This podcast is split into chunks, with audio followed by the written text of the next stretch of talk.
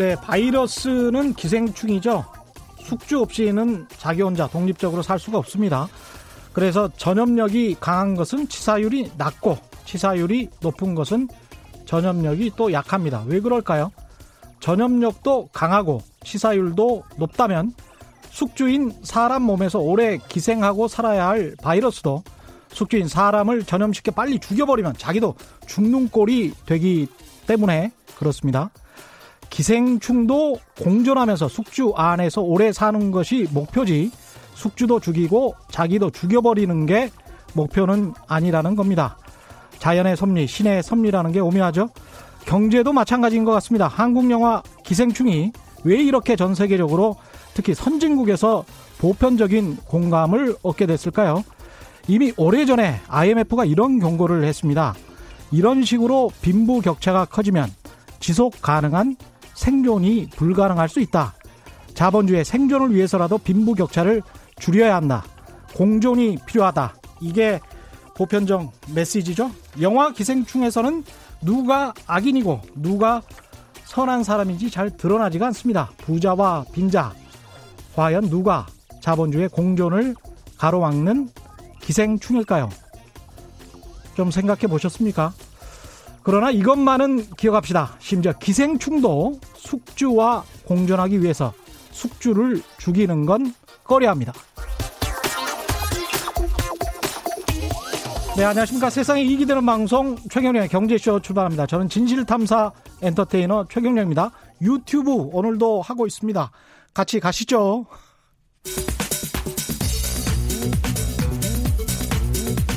경제가 재밌다. 경영이 좋다.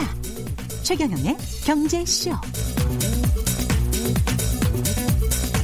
네, 오늘 영화 기생충이 아카데미상, 작품상, 감독상 등 4개 부문을 거머쥐었다는 소식, 낭보가 전해졌습니다. 그래서 오늘은 특별히 영화 산업과 마케팅 측면에서 기생충 영화의 의미를 좀 짚어보려고 합니다.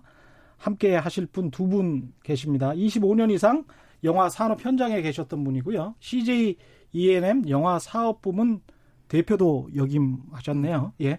길종철 한양대학교 연극영화과 교수 나오셨습니다. 안녕하세요. 네, 안녕하세요. 반갑습니다. 예. 그리고 저널리즘 제2에서 사이다 비평으로 인기를 한 몸에 받고 계신 분입니다. 영화평론가 강유정 강남대학교 어, 한영 문화 콘텐츠 학과 교수 나오셨습니다. 안녕하십니까? 네, 안녕하세요. 강유정입니다. 예, 오늘 시상식은 두 분 다 보셨습니까? 네, 보고 예, 딱 끝까지 보고 막 방송국으로 출발했습니다.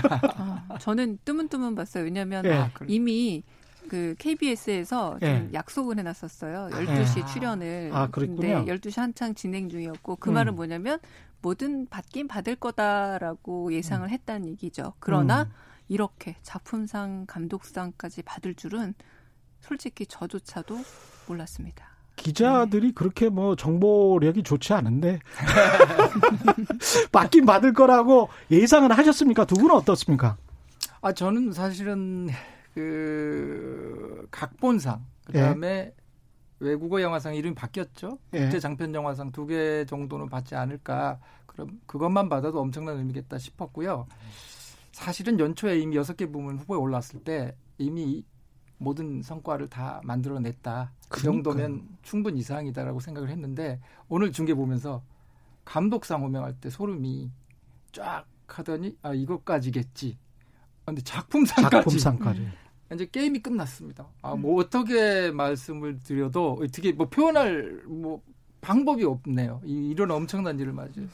흥분 조금 흥분하셨습니다. 네, 사실 흥분이 가라앉지 않습니다. 아직도 아, 그 정도. 한두 시간 지났나요? 예. 저도 어, 국제장편 영화상이야 뭐 따놓은 당상이다라고까지 생각했고 아 그렇군요. 뉴스 아이템으로 한다고 했을 때 해야 된다고 말했던 게 그것만으로도 대단한 의미가 있기 때문에 음. 본상을 아무것도 수상 못한다고 할지언정 의미가 있다 고 생각했는데 각본상을 만약에 아카데미가 안 주면 저는 아카데미 횡포다라고 이렇게 글을 쓰려고 준비까지 하고 그랬어요? 있었어요.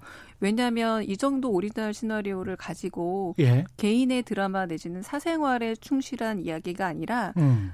이렇게 영화사적으로 의미가 있을 전 세계적 문제를 하나의 지역적인 문제로 다뤄놨는데 이걸 만약 각본상을 안 준다. 오리지널 시나리오에 대한 평가를 안 한다. 전 음. 이거는 아카데미 횡포다라고까지 생각을 했는데 받았더라고요. 그래서 아, 더 이상 받으면 좋겠지만 어떤 점에서는 조금은 어, 약간 마음을 비워야겠다. 근데 제가 결과적으로 가지게 된 생각은 그것 역시 학습된 패배주의였던 생각이에요. 아카데미에 60년간 도전을 했는데 후보도 안 됐단 말이에요. 예. 그러다 이제 후보 된 거에 만족하자. 그래서 계속해서 저희가 뭐 줄 사람부터 생각하는 게 아니라 받을 사람이 자꾸 이 너무 겸허하게, 어. 겸허하게. 여섯 이게- 개나 노미네이트 됐어. 네, 여섯 야, 개나 이것도 대단한 거야. 뭐 그러니까 이러면서. 그게 저는 연초에 패배주의를 가졌던 예. 거예요. 그러니까 패배주의가 있었던 게 아닌가 싶어요. 네. 예. 이게 어떤 영화사적으로는 잠깐 짚어주셨는데 어떤 의미가 있을지 특히 이제 국가적으로 산업적으로 문화적으로도 그렇고 개인 봉준호한테도 그렇고 여러 가지 의미가 있을 것 같은데 좀 나눠서 좀 짚어 주십시오. 뭐 사실은 의미가 음. 너무 많아서 예. 사실 저도 개인적으로 지금 영화 업- 업계에 들어온 지 30년째 되는데 가장 이제 의미 있고 보람 있는 일을 지금 맞이하고 있는데 음. 봉준호 감독님께서도 지금 20년 됐거든요. 예. 그리고 이제 무엇보다도 지금 한국 영화가 좀 어려운 상황이고 약간의 음. 침체기를 겪는 거 아닌가 이런 위기론이 대두된 시점에서 아 그러, 그렇게 예, 된 그런 겁니까? 시점에서 현재가? 이제 음. 기생충이라는 영- 영화가 작년에 칸느 영화제에서 아카데미상을 받았다는 것은 이제 수상 이상의 어떤 산업적으로도 그렇고 여러 가지로 의미가 많아서 이제 오늘 그런 얘기들을 하나씩 하나씩 다 이제 좀 풀어내면 어떨까 싶네요. 음. 의미가 너무 많아서 그렇군요. 나누어서 차곡차곡 예. 뭐 일단은 해보고 싶습니다. 그 3대 영화제에서 수상한 건 처음이 아니었었단 말이에요. 뭐 음. 김기덕 감독 역시도 피에타로 베니스 영화제에서 가장 높은 상을 받기도 했었으니까요. 그런데 어떤 점에서 한국 영화계에서도 그런 3대 국제 영화제에서 영화상을 받았다라는 걸 홍보 문구에서 숨기기 시작한 게 좀 최근 현상이에요. 왜냐하면 어렵겠다. 지루하겠다. 내지는 어, 뭐, 어벤져스나 이런 영화들처럼 아주 막 시간을 잘 때울 수 있기는 어렵겠다 싶으니까 음. 마음의 준비가 되신 분들은 물론 보지만 그냥 두 시간을 멀티플렉스에서 어 그냥 시간을 보내겠다 하시는 분들은 예. 선택을 안 했던 거죠. 근데 아카데미는 여전히 그 힘이 남아 있어요. 음. 아카데미 후보가 된 것도 노미네이트가 되- 됐다는 것 자체가 홍보 문구가 되고 그리고 관객들도 아카데미는 그래도 재미있고 의미 있는 영화 아니야라는 게 아직은 좀 남아 있습니다. 그렇죠. 그런데 예. 그 부분에서 봉준호 감독이 수상했다는 건 음. 어떤 점에서 꽤나 깐깐한 대중성과 인지도의 기준을 가지고 있는 미국 영화계에서 음. 그거를 뚫고 들어갔다는 것. 그리고 제가 기대하는 건 이런 거예요. 봉준호 감독이 지금 150억으로 이 영화를 만들었는데 150억 원밖에 안 들었어요? 네. 제일 아홉 개 중에 제일 적어요. 지금 아. 제작비가. 그런데 그샘 맨데스의 1917처럼 1,500억 원 정도를 제작 투자를 받아서 예. 만들 수 있다면 봉준호 감독이 뭘 만들까? 제가 너무 기대가 되는 거예요. 한국에서 그렇죠. 도저히 불가능한 제작비잖아요. 예. 그러니까 완전 다른 차원의 영화를 기대할 수 있는, 그러니까 제2의 봉준호를 봉준호한테도 기대할 수 있는 또 하나의 입구가 열렸다라고 보시면 어떨까 싶습니다. 음, 손톱깨물기님은 오늘 하루 국뽕에 취해봅니다. 뭐 이런 말씀하셨고요. 김태관님은 노벨상 수상보다 더욱 값지다고 생각한다 이런 말씀하셨습니다. 그럴 수 있을 것 같습니다. 예, 이게 그 누구의 공일까요? 일단 뭐 봉준호 감독의 공일 어, 뭐 테고, 당연히 봉준호 감독 또는 이제 한국 영화계 전체 예, 그다음에 배우들의 힘도 그렇죠. 이- 어, 있을 뭐 것이고, 그 봉준호 감독 음. 영화에 참여했던 모든 분들의 공인데 이게 어떻게 보면 한국 영화 산업의 토대가 이제 점점 변화되면서 예, 어떻게 보면 봉준호라는 괴물을 만들어냈고 음. 그 괴물이 활짝 꽃을 피울 수 있도록 이렇게 다리가 연결돼서 아카데미까지 갔다고 생각하거든요. 그렇죠. 어, 어, 산업적으로 보면 어떻게 보면 한 20여 년 지금 한국 영화 업계가 르네상스라고 하거든요. 우리 국내에서 그렇습니까? 국내에서 국내에서. 국내에서 너무 잘 되고 예, 우리 한국 영화가 에, 특히 할리우드 영화랑 경쟁해서 절반 이상의 시장 점유율을 가지고 있고 이런 나라가 거의 드물잖아요. 그렇죠. 그렇게 해서 국내에서 이렇게 취해 있는데 그러다 보니까 이제 시장 자체는 정체기로 접어들었거든요. 예, 그런 입장에서 어떤 돌파가, 돌파구가 필요했는데 음. 이 봉준호 감독 영화가 결국은 또 다른 도약을 좀 얘기할 수 있는 그런 계기가 돼서 어, 너무 좋은 일입니다. 그러니까 저도 결실이라는 생각이 드는 게 음. 1987 세대가 저는 정치적 결실을 매 맺었고 지금 음. 굉장히 많은 다양한 활동들 하고 계시잖아요. 네. 그 세대들이 민주화의 네. 결실을 거뒀던 것처럼 저는 봉준호 감독의 이 패러사이트 기생충이 그 많은 90년대 초반부터 형성되었던 영화강, 영화 시네필 그리고 영화 마니아들이 걷어낸 결과라고 생각해요. 음. 그러니까 그냥 일반 학과를 나왔지만 영화 아카데미 다시 간 세대들 박찬욱 감독 뭐 이렇게 봉준호 감독은 감독. 연세대학교 사회학과 출신이죠. 맞습니다. 네. 네. 박찬욱 감독도 서강대 철학과 출신이고 음. 그렇게 다른 걸 전공했지만 영화라는 것을 통해서 새로 뭔가를 해보고 싶었던 세대들 그리고 90년대 중반 이후에 등장했던 어마어마한 그런 영화 평론의 담론들 네. 그리고 거기에 등장했던 그 당시 새롭게 영화 그룹으로 등장했던 거기서 멀티플렉스가 그 당시 만들어지면서 기반을 마련했고 이런 것들이 다 합쳐져서 문제가 나오기 전에 음. 이렇게 막 영글어졌는데 바로 그것을 같이 성장하면서 누린 세대가 사실은 봉준호 세대라는 거죠. 음. 그래서 어, 지금 그 후속 세대들 한편으로는 좀 피해도 보고 있거든요. 멀티플렉스 시스템에서 피해도 보고 네. 있고 그런데 이렇게 약간의 급속 성장 마치 한국 경제랑 좀 비슷한 것 같아요. 예. 급하게 성장하면서 결실을 얻은 거고 봉준호 감독 개인의 역할도 크지만 그렇게 영화를 좋아해 저를 비롯한 많은 시네필들과 자본과 제도들이 만들어 온 결실을 얻어서 사실 전 다음이 되게 걱정되는 거예요. 그니까요. 한 가지 조금만 예. 첨언하고 싶은 거는 음. 이제 봉준호 감독 이번에 기생충 영화는 좀 이전에 국제 영화제에서 수상한 영화들은 좀 다르거든요. 예. 봉준호 감독 스스로도 이걸 장르 영화라고 음. 장르 영화라는 얘기는 대중 영화라는 뜻하고 가, 비슷하게 얘기되는데 예. 그럼 어떤 대중들이 이렇게 재밌게 따라올 수 있는 이야기 속에서 뭔가 더 이야기를 한다는 이런 영화가 이전에 이제 한국 영화 중에도 국제 영화제에서 좋은 평가를 받았던 영화랑은 좀 많이 다르거든요. 예. 이제 이 점이 이제 어떻게 보면 아카데미까지 가서 아카데미뿐만 아니라 미국 관객에도 저는 이제 상도 중요하지만 관객들의 평가가 재밌다. 음. 그냥 그냥 쉽게 재밌다 얘기하는 거에 또 주목할 필요가 있거든요.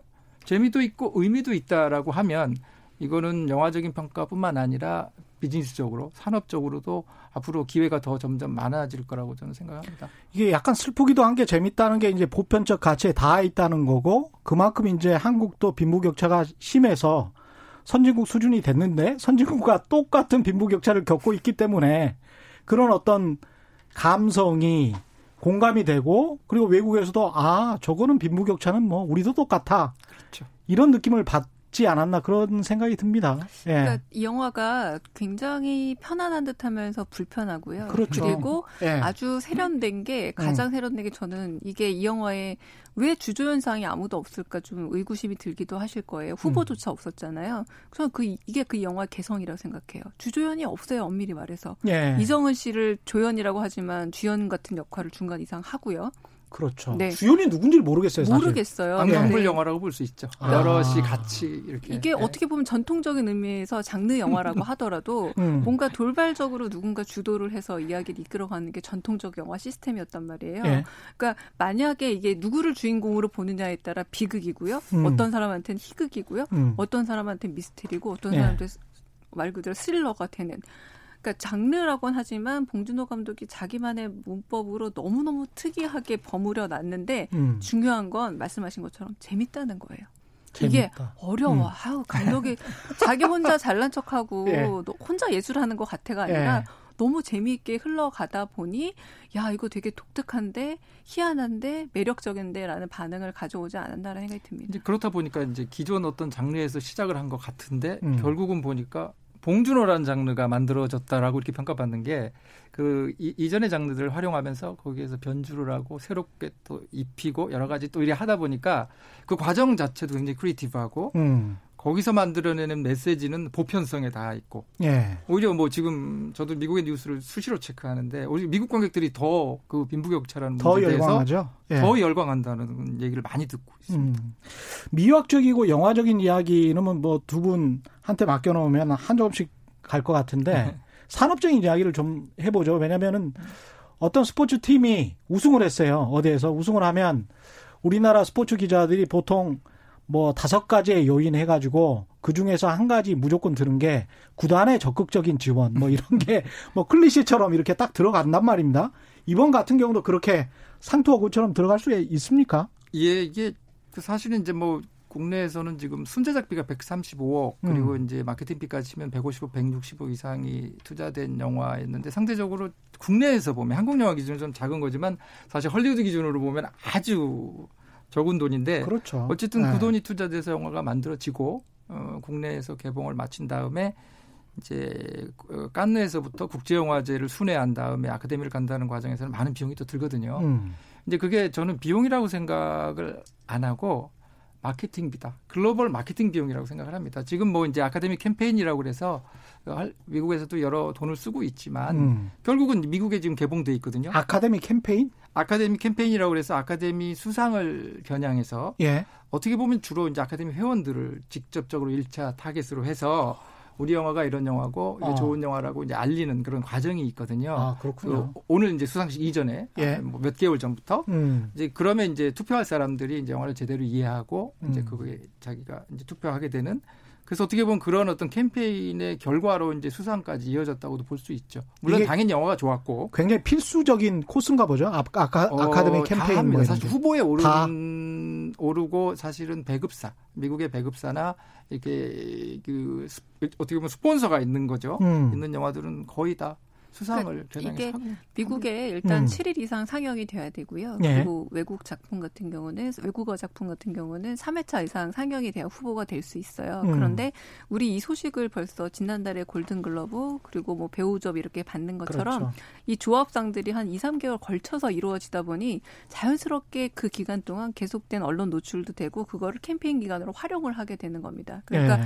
만약에 후보가 될수록 더 유리한 고지에 올라가게 되는 거고 음. 홍보도 훨씬 더 쉬워지는데 어 저는 이런 어떤 그 기업 경영적인 캠페인에 얼마나 많은 돈이 들어가는지는 정확하게 모르겠습니다만 음. 봉준호 감독이 이 캠페인 계획을 굉장히 잘 살린 건 사실이에요. 아, 그래요? 인터뷰 기회마다 되게 재미있는 어록들을 하나씩 남겼죠. 남겼는데 음. 지금 생각해 보면 계획이 다 있었어요. 뭐냐면 아, 계획이 어, 있었구나. 왜냐하면 어 이거는 local 영화제다라고 예. 했을 때 아카데미 회원들을 자극했죠. 아.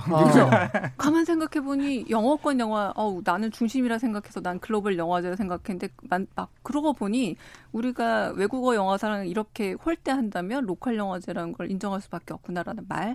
두 음. 번째, 음. 1인치의 자막의 장벽을 넘어달라고 했던 말은 예. 바로 이제 골든글로브에서 했던 얘기인데요. 이 상, 이 얘기 역시도 아, 자막 영화라고 해서 우리가 약간 배척하는 것 자체가 우리 문제구나라면서 생각해 보니까 이게 말 그대로 로컬 영화제 한계와 1인치 자막의 벽을 못 넘었으면 수상이 음. 불가능한 건데 다 계획이 있었나 봐요. 이게 수상 소감에서도 본인이 존경했던 감독들 음. 이야기를 쭉 하면서 네. 본인이 일종의 헐리우드 키드였다라는 식으로 이야기를 하는 게 어떻게 보면 이제 겸손함도 되고 그러면서 자기한테 수상을 해준 그 주최 측에 대한 존중, 배려 예. 이런 것도 좀 있었던 것 같습니다. 미국 예. 영화 산업에 대한 존중도 담은 거죠. 그리고 예. 그 지명한 감독이 마틴 스콜세지이기 때문에 더 의미가 그렇죠. 크죠. 이제 다른 감독들보다도 그 그분이 네. 어떤 분입니까? 저는 잘 몰라서. 뭐 저는 그러니까 저도 그렇지만 네. 봉준호 감독도 아마 네. 공부하면서 영화 감독이 되는 동안 아마 끊임없이 많은 작품들을 공부했던 감독들의 감독이죠. 아. 미국 주류 영화 감독 중에 작가로 이렇게 칭송받는 분이 몇 분 안 되는데 예. 그게 뭐 사실은 마틴 스콜세지가 거의 독보적이라고 봐야죠. 사실은 그렇군요. 주류 영화를 하면서도 예. mainstream 영화, 큰 영화 이런 영화를 상업 영화도 하시면서 음. 이렇게 작가로 추앙받는 분이 뭐 거의 그분인데 그분을 그 시상식에서 언급한다는 거는 그렇죠. 저도 깜짝 놀랐습니다. 그래, 쿠엔틴 쿠엔틴 타란티노도 언급하면서 뭐 I love you 뭐 예, 그랬던 거 같고. 타란티노 그렇죠? 감독은 뭐 봉준호 감독, 박찬욱 감독의 팬이고 항상 음. 본인의 이제 최고 사랑하는 영화를 꼽으면 음. 봉준호 감독 영화 두세 편을 꼭꼭 거기다 넣었던 사람이어서 아마 오늘 그 감사를 음. 시상식 소감에서 그게 어떻게 보면 굉장히 영리한 마케팅 전략이네요. 네. 그러니까 강하게 푸시하면서 우리가 변방에서 온 영화니까 이번에는 좀 수상을 해야 돼. 아, 나는 어떤 그런 push 전략이 아, 니고 아, pull 전략이었네. 아, 그게 싹 그런 얘기는 굉장히 네. 네. 영리한 게 영리했네. 예. 교수님 말씀하신 대로 local 영화라는 거 굉장히 어떻게 보면 아플 수도 있거든요. 왜냐하면 미국은 local 영화제라고 생각하지 않거든요. 그렇죠. 우리가 자, 글로, 자기들의 국제 우리가 영화제라고. 글로벌인데 예. 아니, 미국 자체를 글로벌이라고 생각하니까. 그런데 근데- 야구 경기를 해도 월드 시리즈라고 하잖아요. 본인들끼리 그렇죠. 하면서. 네, 근데 네. 틀린 말은 아니잖아요. 미국 영화제니까 미국의 local 예. 영화제 맞거든요. 예. 이제 그런 어떤 자극도 하고 그렇지만 또 수상 소감에서 얘기했다시피 또 이렇게 존중도 하면서 저는 이게 local 영화제이긴 하지만 음. 미국에서 아카데미상의 상을 받는다는 거는 미국 시장 앞으로 이제 미국 시장 관객들의 음. 주목을 더 받고 그렇죠. 흥행이 더 되고 그 힘으로 이제 지금 200여 개국 이상 팔렸는데 지금 한 50개국 정도에서 개봉했거든요. 그러면 이제 나머지 나라 개봉할 거고요. 미국은 계속 이제 스크린을 늘릴 거고 이러면 비즈니스에도 큰 영향을 주는 어떤 계획, 이렇게 캠페인 과정의 계획 그렇죠. 그런 거를 잘 찝어낸 거 아닌가 싶습니다. 그러니까 거꾸로 말하면 음. 퀸틴 타란티노 감독이 칸에서 황금 종려상을 얼마나 받고 싶어 할까요? 굉장히 뭐냐면 헐리우드 standard로 만든 영화들이 세계 3대 영화제에서 음. 초청을 받기도 어렵고 거기서 경쟁작으로 선택을 되기도 상당히 쉽지 않았을 때 퀸틴 타란티노 감독이 독특한 헐리우드 영화를 만들어서 칸에 초대가 되고 심사위원 대상도 받았습니다. 예. 그런데 우리는 그런 쪽에서는 오히려 좀 수혜를 누리고 있었죠. 근데 저는 음. 아까 그 얘기 하고 싶어요. 영진이를 비롯해서 많은 영화 기업들이 이렇게 사- 세계 3대 영화제 한국 영화를 알리기 위해서 상당히 노력을 했습니다. 영화 감독 만드는 혼자만 한 게 아니었거든요. 근데 이런 결과를 얻었을 때 저는 조금 제가 아까 누가 국뽕이라 말씀하셨는데 미국 영화가 그렇게 어려운 걸 먼저 했어요. 예. 깐 황금종려상 받고 사실은 황금종려상보다 더 어려울 거라 생각했던 아카데미 장벽을 넘어갔다라는 건데 이게 진짜 꿈인가 생신가 할 정도로 음. 사실은 그들이 너무나 배타적이고 한편으로는 자국 영어 혹은 영어권 영화 외에는 관심이 없습니다. 예. 근데 관심을 갖게 하는 걸로 충분하자라고 생각했는데 그걸 넘어서 수상까지 이끌었다는 건 어, 대단한 어떤 정말 성과라고밖에 말할 수 없죠. 네. 음, 아마 이제 변화의 조짐이 이제 오늘 뭐 수상 시상식에서도 나왔지만 이제 외국어 영화상이라는 부문으로 사실은 영어가 아닌 언어로 만들어진 영화를 카테고리화했는데 이제 금년부터 국제 장편 영화상으로 이름 바꿨거든요. 예. 근데 뭔가 아카데미도 음. 좀더 글로벌한 시각을 갖겠다라는 생각을 한 것 같고 그렇죠. 그 계기를 만들어야 되는데 사실은 기생충이 아카데미를 도와준 것 같은 느낌이 듭니다. 음. 기생충이라는 영화 출연해서 또 오늘 뭐 상도 받았지만 이를 계기로 이제 아카데미 전체 또는 그게 헐리우드 음. 미국 영화 산업 전체에 어떤 임팩트가 있는 사건이 된 것 같습니다. 그렇죠. 그리고 사실은 소비층만 놓고 보더라도 거대한 이 유라시아 시장이 있기 때문에 그 시장이 계속 커지면 예. 인종적인 문제랄지 보편성의 문제를 생각하지 않을 수가 없겠죠. 아카데미 쪽에서도. 저는 또 통쾌한 게 이제 한국 시장이 음. 이제 헐리우드에 관심을 많이 받는데 다만 시장 측면에서 관심이 많거든요. 한국 네. 시장이 너무 커져서 음. 한국 관객들이 영화를 너무 많이 봐주시고 그러니까 예. 할리우드 배우들 속속 들어와서 프로모션 하잖아요. 그렇죠. 예. 시장 때문에 온 거거든요. 그렇죠. 우리 영화 봐주니까. 그렇죠. 그렇죠. 근데 우리 영화가 그 나라 갔을 때 이만큼 대접 못 받거든요. 음. 근데 그 시작의 본격적인 문을 봉준호 감독 기생충이 열 것 같아요. 한국 영화 재밌다. 근데 그 이게 진짜로 열가에 관해서 아까 강유정 교수님이 앞으로가 걱정이다 네. 그런 말씀하셨잖아요. 네. 근데 대만의 이한 감독이 두 번이나 감독상을 탔습니다. 아카데미상을. 그런데 이제 대만 영화가 그 이후에 뭐 산업적으로 또는 뭐 어떻게 세계적으로 됐냐 라고 했을 때는 어, 어떠, 저도- 어떤가요? 저도 그 부분에서 좀 말씀드리고 싶은데 예.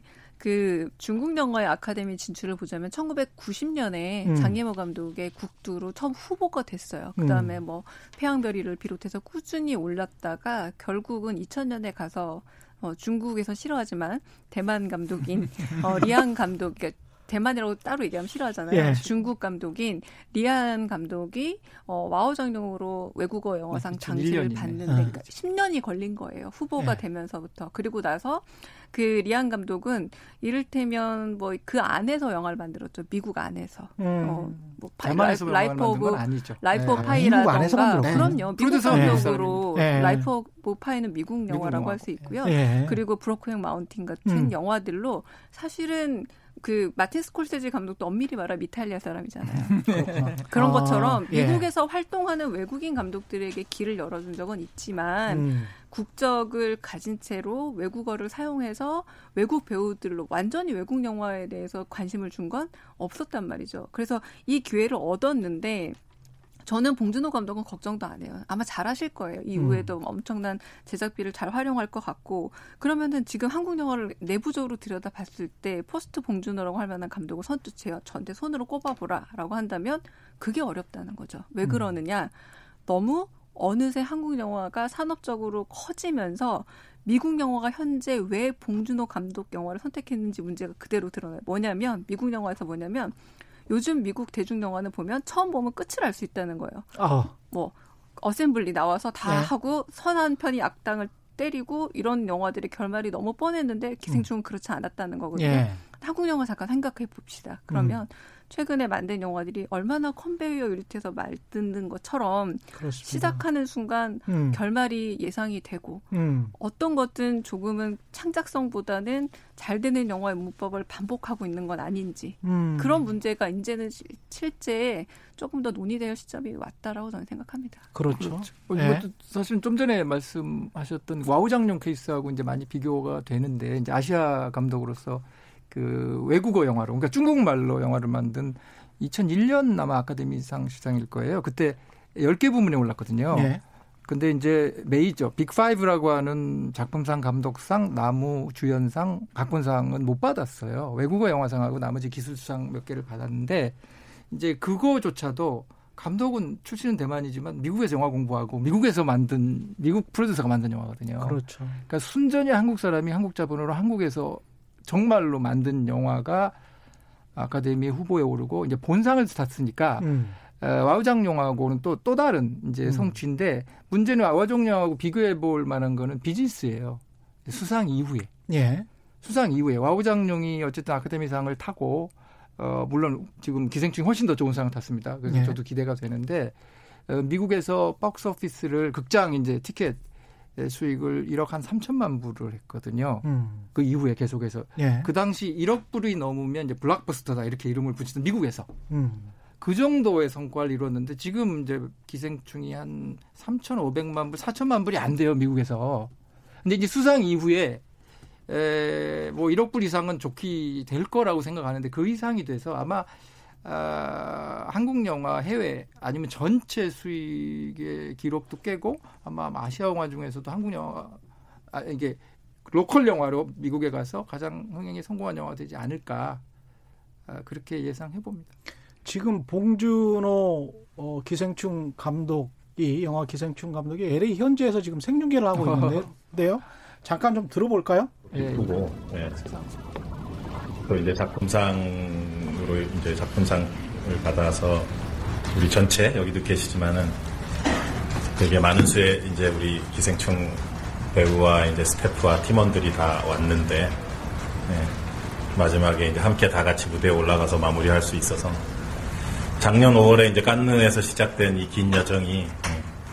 가장 예, 행복한 형태로 마무리되는구나 네. 그런 기쁜 마음을 잠시 느꼈으나 네. 좀 시간이 필요할 것 같습니다. 이 상황을 정, 마음상으로 정리하려면. 네. 우리 홍경표 촬영 감독님부터.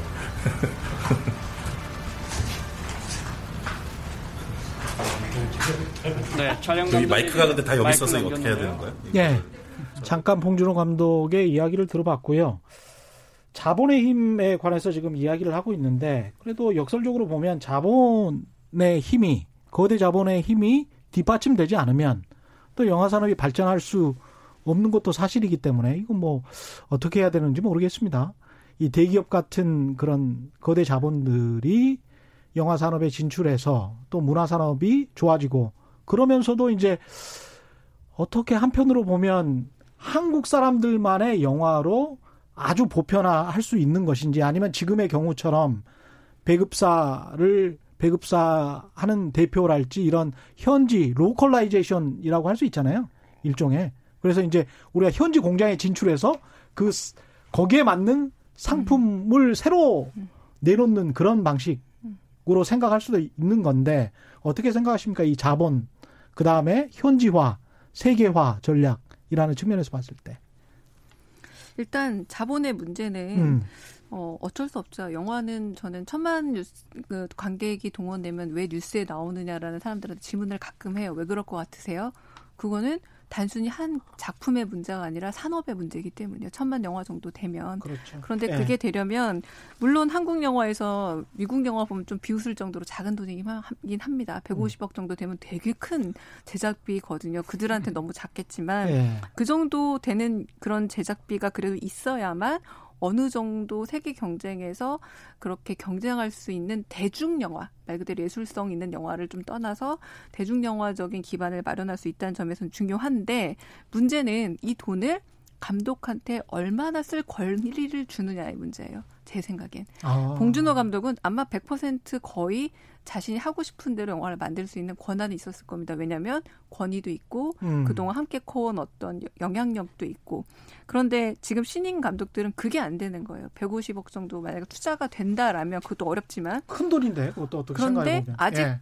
자신이 어떤 식의 어, 그 소위 말하는 권위 있는 영화적인 필모가 없다면 음. 끊임없이 제작자와 투자자의 목소리를 간섭. 흔들리게 되는데 그러면 이를테면 너는 계획이 있구나 이런 엉뚱한 가- 대사를 쓸 수가 없는 거죠. 설명을 해줘야 되거든요. 저는 그러네. 그본 감독한테 여쭤본다면 계획이 있구나 무슨 뜻이냐면 설명 못할 거라고 장담해요. 예. 그래서 쓴 대사가 아니라 이게 필요하다라고 음. 하는 이 막연한 작가의 그 감독의 느낌을 믿어줘야 되는데 통찰. 예. 그게 될 것인가? 아, 라는 거죠. 네. 사실 이제 오랜 그 명제인데 영화가 사실은 1895년에 탄생이 되면서 태생적으로 갖고 있는 숙명, 예. 양면, 동전의 양면처럼 사실 출발할 때 분명히 영화는 예술로 시작하진 않았고 기술과 어떤 상업, 그러니까 최초로 돈을 받고 상영하면서 이제 1895년 12월 28일을 영화가 시작한 거로 했는데 그리고 이제 20세기 초에 들으면서 이제 예술로 인정받으면서 양쪽 얼굴을 갖게 됐어요. 그래서 항상 이게 뭐가 우선이냐, 어느 쪽이 더 어떻게 해야 되느냐 문제는 지금까지 계속 논의가 되었고 앞으로도 이건 이건 태생적인 한계 한계가 아니라 뭐 이게 여러 가지 복잡한 그렇군요. 문제인데 예. 정답은 뻔하죠. 둘 다 균형적으로 가야죠. 음. 그 자본이 없으면 특히 영상 매체, 영화 매체는 어느 정도 돈이 없으면 이게 구현해서 만들어내기 어렵잖아요. 예. 다른 예술 영역처럼 혼자 이렇게 할 수 있는 게 아니다 보니까 그래서 돈은 필요한데 돈이 깊게 들어오면 자본이 창작의 자유도를 제한하거나 관여하게 되거든요. 그렇습니다. 그래서 이 예. 문제를 서로 어떻게 풀까가 그때그때 계속 논쟁이 일고 싸움도 있고 다툼도 있는데 사실은 이거는 뭐 어, 균형적으로 서로 음. 잘 가져가야 되는 문제입니다. 이게 같이 붙어 있기 때문에 음. 떼놓고 얘기할 수는 없을 것 같습니다. 약간 좀 방송이나 언론하고도 비슷한 생, 것 같다 그런 생각이 드네요. 왜냐면은 다양성이라는 게 굉장히 또 중요한데 그렇죠. 우리나라 같은 경우에 정부로부터의 영향력에서도 벗어난 지가 지금 어떻게 보면 방송이든 영화든 얼마 되지 않았잖아요. 예.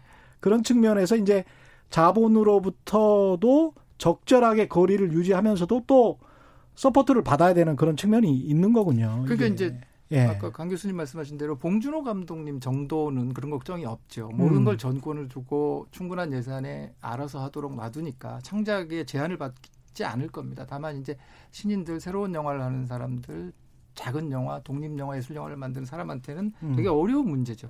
그래서 이게 단지 그런 영화들에 대해서는 자본의 문제로 상업의 문제로만 논의하면 안 되는 그런 측면이 있는 영역이 좀 있습니다. 그러니까 음. 제 개인적인 진짜 개인적인 생각을 말씀드리자면 예. 어, 잘 팔리는 영화들의 영역도 있지만 거기서 얻은 돈을 조금은 위험한 투자에 좀 써줬으면 좋겠어요. 가능성 있지만 예. 위험한 투자에 쓸 수 있는 돈을 빠르 마련해 놓는 겁니다. 약간 의도적으로 국가 그래야만 R&D하고 비슷하구나. 그죠. 예. 그, 래야만 정확히 맞습니다. R&D입니다. 예. 네 네. R&D가 필요한 industry인데 예. R&D라면 아직 미래의 어떤 어느 정도 성과를 전혀 예측할 수 없는 어떤 기획이나 스토리나 영화적인 아이디어를 누가 미리 그걸 개발할 수 있는 돈을 주겠느냐 문제. 음. 이거는 사실 이제 이제 투자 배급사뿐만 아니라 아, 정부도 당연히 가장 주목해야 될 지점이죠. 그러니까 왜 그래서- 문제냐면 예. 이렇게 봉준호 감독이 주목을 받았잖아요. 그러면은 BTS가 주목받고 난 다음에 많은 한국의 아이돌 그룹에 전 세계가 관심을 가져서 제2의 BTS를 찾았단 말이에요. 예. 외국 자본이 직접 한국의 스토리텔러들과 접촉할 확률이 굉장히 높아집니다.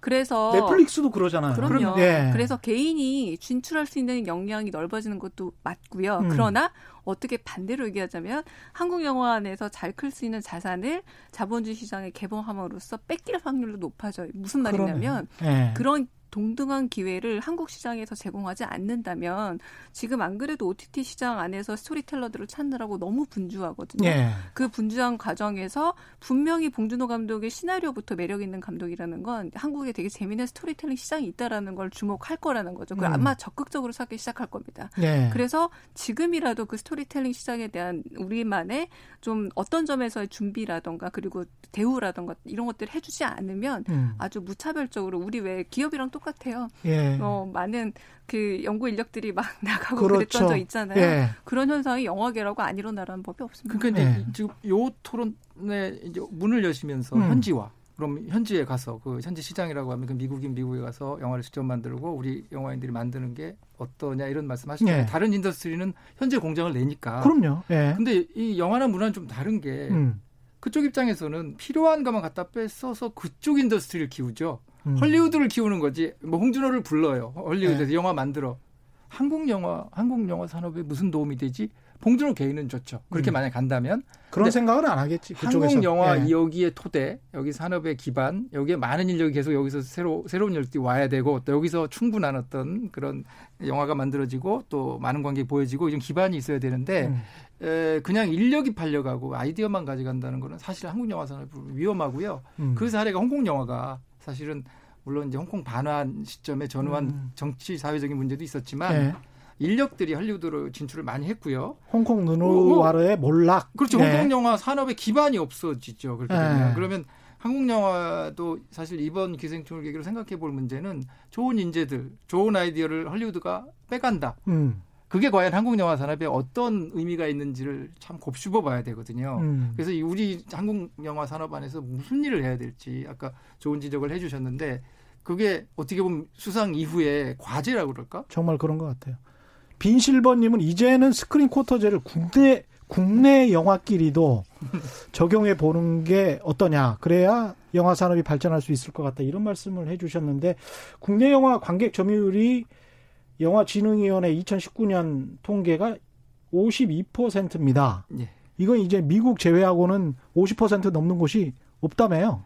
뭐 예외적으로 인도나 중국 뭐 전혀 예. 그 자유롭게 영화가 모든 영화가 외국 영화를 포함해서 상영되는 나라로는 거의 유일하게 한국이 그렇죠. 중국 같은 경우는 통제를 저- 하니까. 예, 예. 인도는 종교적으로 자기 영화를 보고 거의 음. 보다시피 하니까 그렇고 거의 뭐 유일하죠. 그 성수기 영화를 또 살펴봐야 될 것 같아요. 성수기. 성수기 에 어느 나라 영화가 걸리느냐. 추석 때, 설 때. 예. 아니요. 그 그러면. 요즘엔 좀 달라졌어요. 그래요? 그건 한국 성수기고 아? 요즘에는 연말하고 여름입니다. 아. 전 세계 성수기라고 불리는 이게 예. 뭐냐면 어 어벤져스 같은 미국의 블록버스터 영화들이 상륙하는 때가 성수기가 돼 버렸어요. 그때가 음. 성수기랑 온 게 아니라 음. 그런데 그때 당시에 그들만 걸려 있느냐 아니면 자국 영화가 걸려 있느냐 너무 다행히도 아직은 한국이 그렇게 그런 영화들과 약간 그래도 힘겨루기를 하면서 성수기에 한국 영화를 걸 수 있는 힘을 가진 그런 시장이라는 거예요. 예. 52%라는 게 예. 아마 해외 사례를 보면은 자국 영화는 거의 예술 영화관이나 독립 영화관 같은 그런 약간 궁벽한 곳으로 많이 밀려서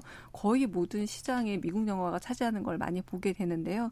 이걸 잘 활용하고 놓치면 안 되는 거죠. 조금 비약해 보면 사실 오늘 봉준호 감독의 성과는 한국 영화 관객이 만들었다 해도 과언이 아니죠. 예. 왜냐하면 지금 한국 영화가 그 절반 50% 이상을 이렇게 그 정도 수준을 유지한 지가 한 20년 됐거든요. 2001년부터 시작을 해서 이제 작년까지 에, 거의 50%에서 조금씩 그 왔다 갔다 하면서 거의 절반을 유지했는데 에, 그렇게 한국 영화를 많이 봐주기 때문에 또 많은 투자자들도 들어왔고 이제 이게 르네상스 시대를 맞아서 이제 결국 이제 이런 아카데미 수상까지 이제 이어지긴 했는데 이게 결국은 그 관객들이 만들어주긴 했지만 이 이후에 이게 계속 이어질까? 아, 봉준호라는 음. 특별한 어떤 사람이 한 거 아닌가라는 사실 생각을 해볼 때가 됐거든요. 이게 그럼 우리가 시스템적으로 또 다른 봉준호를 계속 만들어내게 돼 있는가? 음. 사실 이게 좀 저도 이제 오늘 저도 이후에 고민이 되게 많이 궁금, 해요 해야 돼. 그런 시스템이 있는 건지 한국이 헐리우드 같은 어 그런데 저는 이렇게 생각합니다. 시스템이 있다고 장담은 못하지만 예. 이게 좋은 비유일지 모르겠는데 음. 제가 오늘 봉준호가 이니셜이 B더라고요. 그 전에 이제 음. BTS가 미국으로 상륙했잖아요. 예. BTS가 B예요. 예. BTS가 비틀스의 미국 상륙에 비견됐잖아요. 64년도에 그렇죠. 예. 브리티시 인베이전이라고 예. 뭐 영국에서 미국을 침공했다. 예. 그런데 이제 스포츠 아까 말씀하셨잖아요. 예. 골프는 박세리가 열었고요. 야구는 어. 박찬호가 열었고요. 예. 축구는 박지성이 했어요. 그래서 오다 비네. 네. 뭐좀 약간 얘기가 빈다는 것 같지만 어, 소름. 봉준호 비 신드롬이 어. 한국에 이제 어떤 여러 가지를 세계에 알리는데 왜 이 말씀드리냐면 어, 한국은 제 느낌에는 어떤 시스템을 차곡차곡 해서 단계적으로 어떤 도전하는 것도 있을 수 있겠지만 예.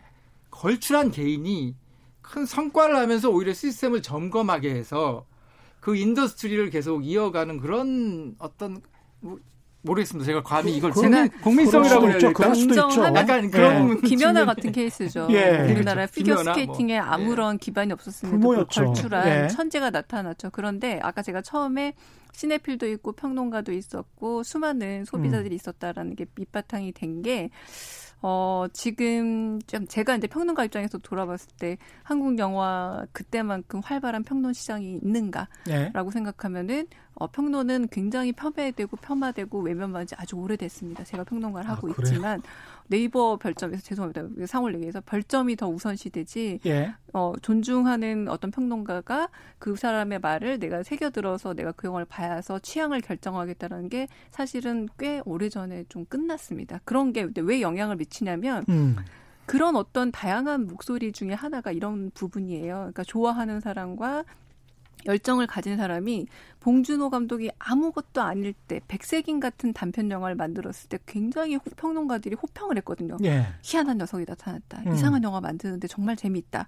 그러면서 점점점 그 사람에 대한 지지 세력이 생기고 이렇게 만들어진 게 순수한 열정이라는 것들이 힘인데 지금 그 부분은 많이 빠져 있어요. 산업적으로는 굉장히 세련되고 그리고 어떤 점에선 제도적으로 잘 마련화되어 있지만 그럼 이걸 제도적으로만 푸는 문제로 이제 바뀌어야 된다는 거죠. 자 그렇게 음. 보자 면 한국 영화에서 너무 몇 편의 영화들이 극장을 점유하거나 이런 문제들은 제도적 세련성을 갖췄느냐? 그것도 아니라는 거. 이제는 그렇다면 열기라던가 혹은 사람들의 마음을 인위적으로 만드는 게 어렵 어렵지만 네. 제도적인 공평성의 문제만큼이라도 음. 지금 다시 손을 봐야만 그런 어떤 다, 작은 영화들이 삐어져 삐, 비어져 나올 수 있는 그런 공백들이 만들어진다라는 얘기를 꼭 하고 싶습니다. 그렇죠. 시장에서 어떻게든 선택할 수 있게 뭐 스크린을 어느 정도는 좀 보장을 해줘야 좋은 영화가 더 태어날 수 있을 것 같다는 생각이 듭니다. 기생충이 예. 국내에서도 천만 관객 이상 들었잖아요. 예. 천구만 그래서 음. 천만을 넘겼는데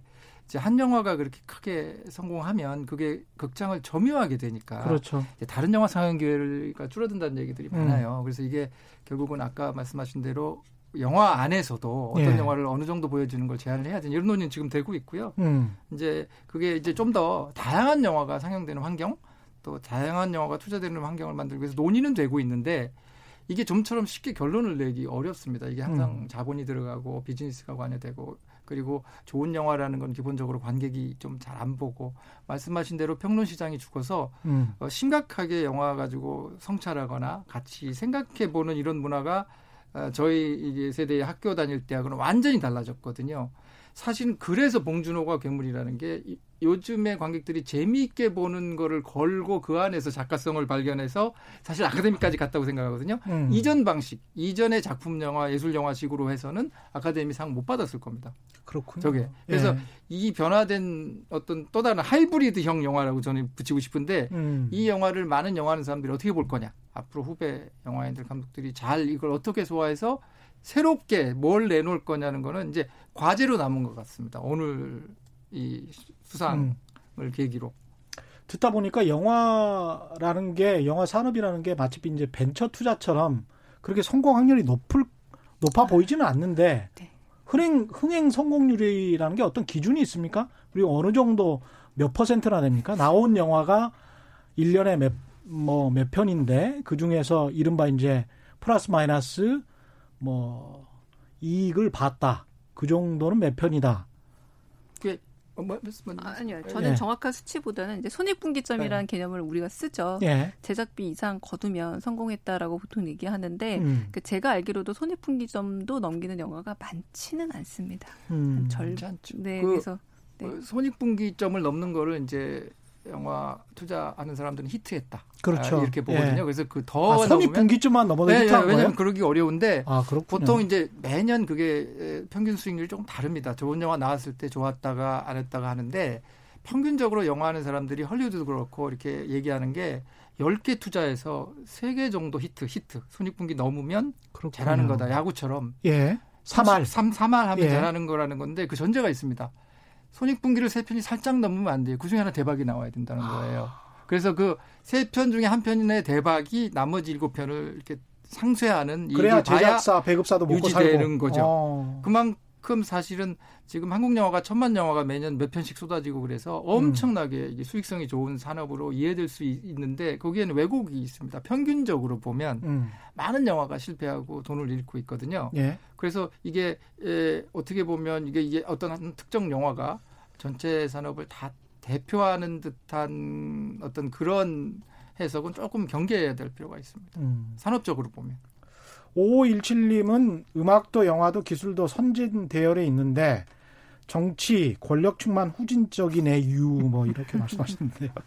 이게 정부 입장에서 봤을 때는 어떻습니까? 이렇게 영화 산업을 좀 육성시키려면 간섭만 안 하면 되는 겁니까? 저는 일단 간섭만 안 해도 예. 대단히 어 뭐 사실 간섭했던 사례가 좀 있거든요. 간섭했던 사례가 있기 때문에 예. 간섭만 안 해도 된다라고 여겨져. 왜냐하면 예. 알아서 잘하고 있는 영역이라는 생각이 얼핏 들고 음. 있- 들거든요. 그런데 어 작년에 2019년 천만 영화 다섯 편 나왔다가 뉴스 정말 많았지만 그중 세 편이 디즈니 거였어요. 사실은 예. 영화 길 선생님도 알겠지만 영화 내부에서는 야 진짜 위기가 온 것 같다라고 내부 위기론이 아주 팽배한 시점에 음. 봉준호 감독이 수상을 한 겁니다. 음. 그러니까 이게 거의 천만 영화는 언제나 한국 영화였거든요. 내수 시장에서 천만을 가다가 드디어 이제 디즈니에 이 천만 영화 시장도 열어줬구나라는 예. 게 아주 위기감으로 다가왔는데 어 저는 그래요. 정부도 좀 더 이렇게 영진이 아까 잠깐 얘기했지만 그런 지원이라는 게 세계 영화제 한국이 진출하는 상당한 도움이 됐던 건 분명히 사실이거든요. 그런 지원은 해주되 간섭하지 않으면 영화계는 아마 잘할 겁니다. 저도 동의하고요. 음. 이제 이미 어느 정도 시장으로 이게 돌아가기 때문에 민간에 이제 맡겨 놓으면 되는데 문제는 아까 말씀하신 R&D 아직 검증이 안 되고 예. 예측이 안 되는 창작자 그런 어떤 좋은 아이디어들을 어떻게 다양하게 이렇게 개발할 수 있도록 할 거냐. 그 R&D의 문제는 민간 기업에서도 쉽게 손톱 내놓기 어렵거든요. 그렇죠. 미래가 예측이 안 되기 때문에 그런 건 사실은 이 국가에서 할수 부분에서. 더 예. 적극적으로 예. 지원책이 있어야 되고 한동안 조금 중단됐었다가 조금 살아나긴 하는데 음. 집중적으로 그 R&D 문제는 R&D가 없으면 이런 영화 안 나오거든요. 봉준호 감독이 기생충 아이디어를 그냥 바로 냈겠어요. 이런저런 음. 거 하다가 여러 개 아이디어 중에 결국 기생충이라는 아이디어로 온 거거든요. 그렇죠. 그런 예. 거거든요. 이게 지금 음. 결과 하나만 보지만 예. 그럼 그 여러 아이디어를 썼을 때 어떤 적어도 돈이 필요했을 수도 있고 음. 그런 부분은 누가 누가 이걸 감당하냐는 거죠. 그래서 뭐 다른 industry도 마찬가지지만 영화업계도 그 R&D 부분의 어떤 투자 지원은 어, 아무리 강조해도 지나침이 없을 것 같습니다. 특히 공적인 영역에서는 더더욱 예. 그렇습니다. 영화가 소프트웨어 산업이고 소프트웨어 산업이 사람들에게 많이 노출되고 특히 전 세계인들에게 많이 노출되면 그게 하드웨어 산업들 우리가 주로 파는 어, 공산품들에게도 굉장히 긍정적인 효과를 많이 미칠 음. 것 같습니다. 그런 측면에서도 종합예술 영화 산업이 잘 발달해야 될 것 같은데 마지막으로 한국 영화 산업 또는 관객들에게 부탁하고 싶은 말씀 한마디씩 해주십시오. 네. 음, 저는 어, 다양한 스토리텔러들이 아주 지금도 보이지 않는 곳에서 다양한 활동을 하고 있는데 음. 한국 관객분들이 영화관에서 쉽게 볼 수 있는 영화 보시는 것도 너무 감사해요. 하지만 조금만 발품을 팔아서 조금만 애정을 가지고 새로운 감독들에게 목소리를 조금만 실어주면 음. 그들이 제2의 봉준호가 될 수 있다. 그래서 조금 힘들지만 그런 데 투자 좀 해달라고 말씀드리고 싶습니다. 네. 예. 사실 저는 작년 최고 영화를 벌새라고 꼽았습니다. 개인적으로. 벌새. 벌새 는 3억 예. 원 정도 했는데 봉준호 감독처럼 메이저 영화에서 수상은 못했지만 그 많은 영화제에서 주목을 받고 그랬죠. 새로운 감독이 탄생해서 너무 기뻤는데 이렇게 다양한 영화들에 좀 관심을 가져주셨으면 좋겠고요. 음. 한 가지 더는 이제 자본가든 창작자든 음. 좀더 과감한 시도. 이제 지금 과감한 시도가 많이 줄어서 예. 특히 자본 입장에서 볼 때 결국 그 창작이라는 영역은 과감한 시도 속에서 아주. 큰 게 나오니까 예. 좀더 과감한 시도가 좀 많았으면 좋겠습니다. 어쨌든 기생충의 수상 봉준호 감독과 영화 관계자들 한국 영화계 예. 전체 축하합니다. 축하합니다. 예, 말씀은 감사하고요. 지금까지 영화 산업 전문가 길종철 한양대학교 교수 그리고 영화 평론가 강유정 강남대 교수와 함께했습니다. 고맙습니다. 고맙습니다. 감사합니다. 감사합니다. 백범일지에 실린 김구 선생님 글 오늘 마지막 클로징으로 준비했습니다. 나는 우리나라가 세계에서 가장 아름다운 나라가 되길 원한다. 가장 부강한 나라가 되길 원하는 것은 아니다. 우리의 부력, 재력은 우리의 생활을 풍족하게 할 만큼만 하고 우리의 강력은 남의 침략을 막을만 하다면 족하다. 오직 한없이 가지고 싶은 것은 높은 문화의 힘이다. 100년 전에 김구 선생님이 하신 말씀이 다시 떠오릅니다. 지금까지 세상에 이익이 되는 방송 최경령의 경제쇼였습니다. 고맙습니다.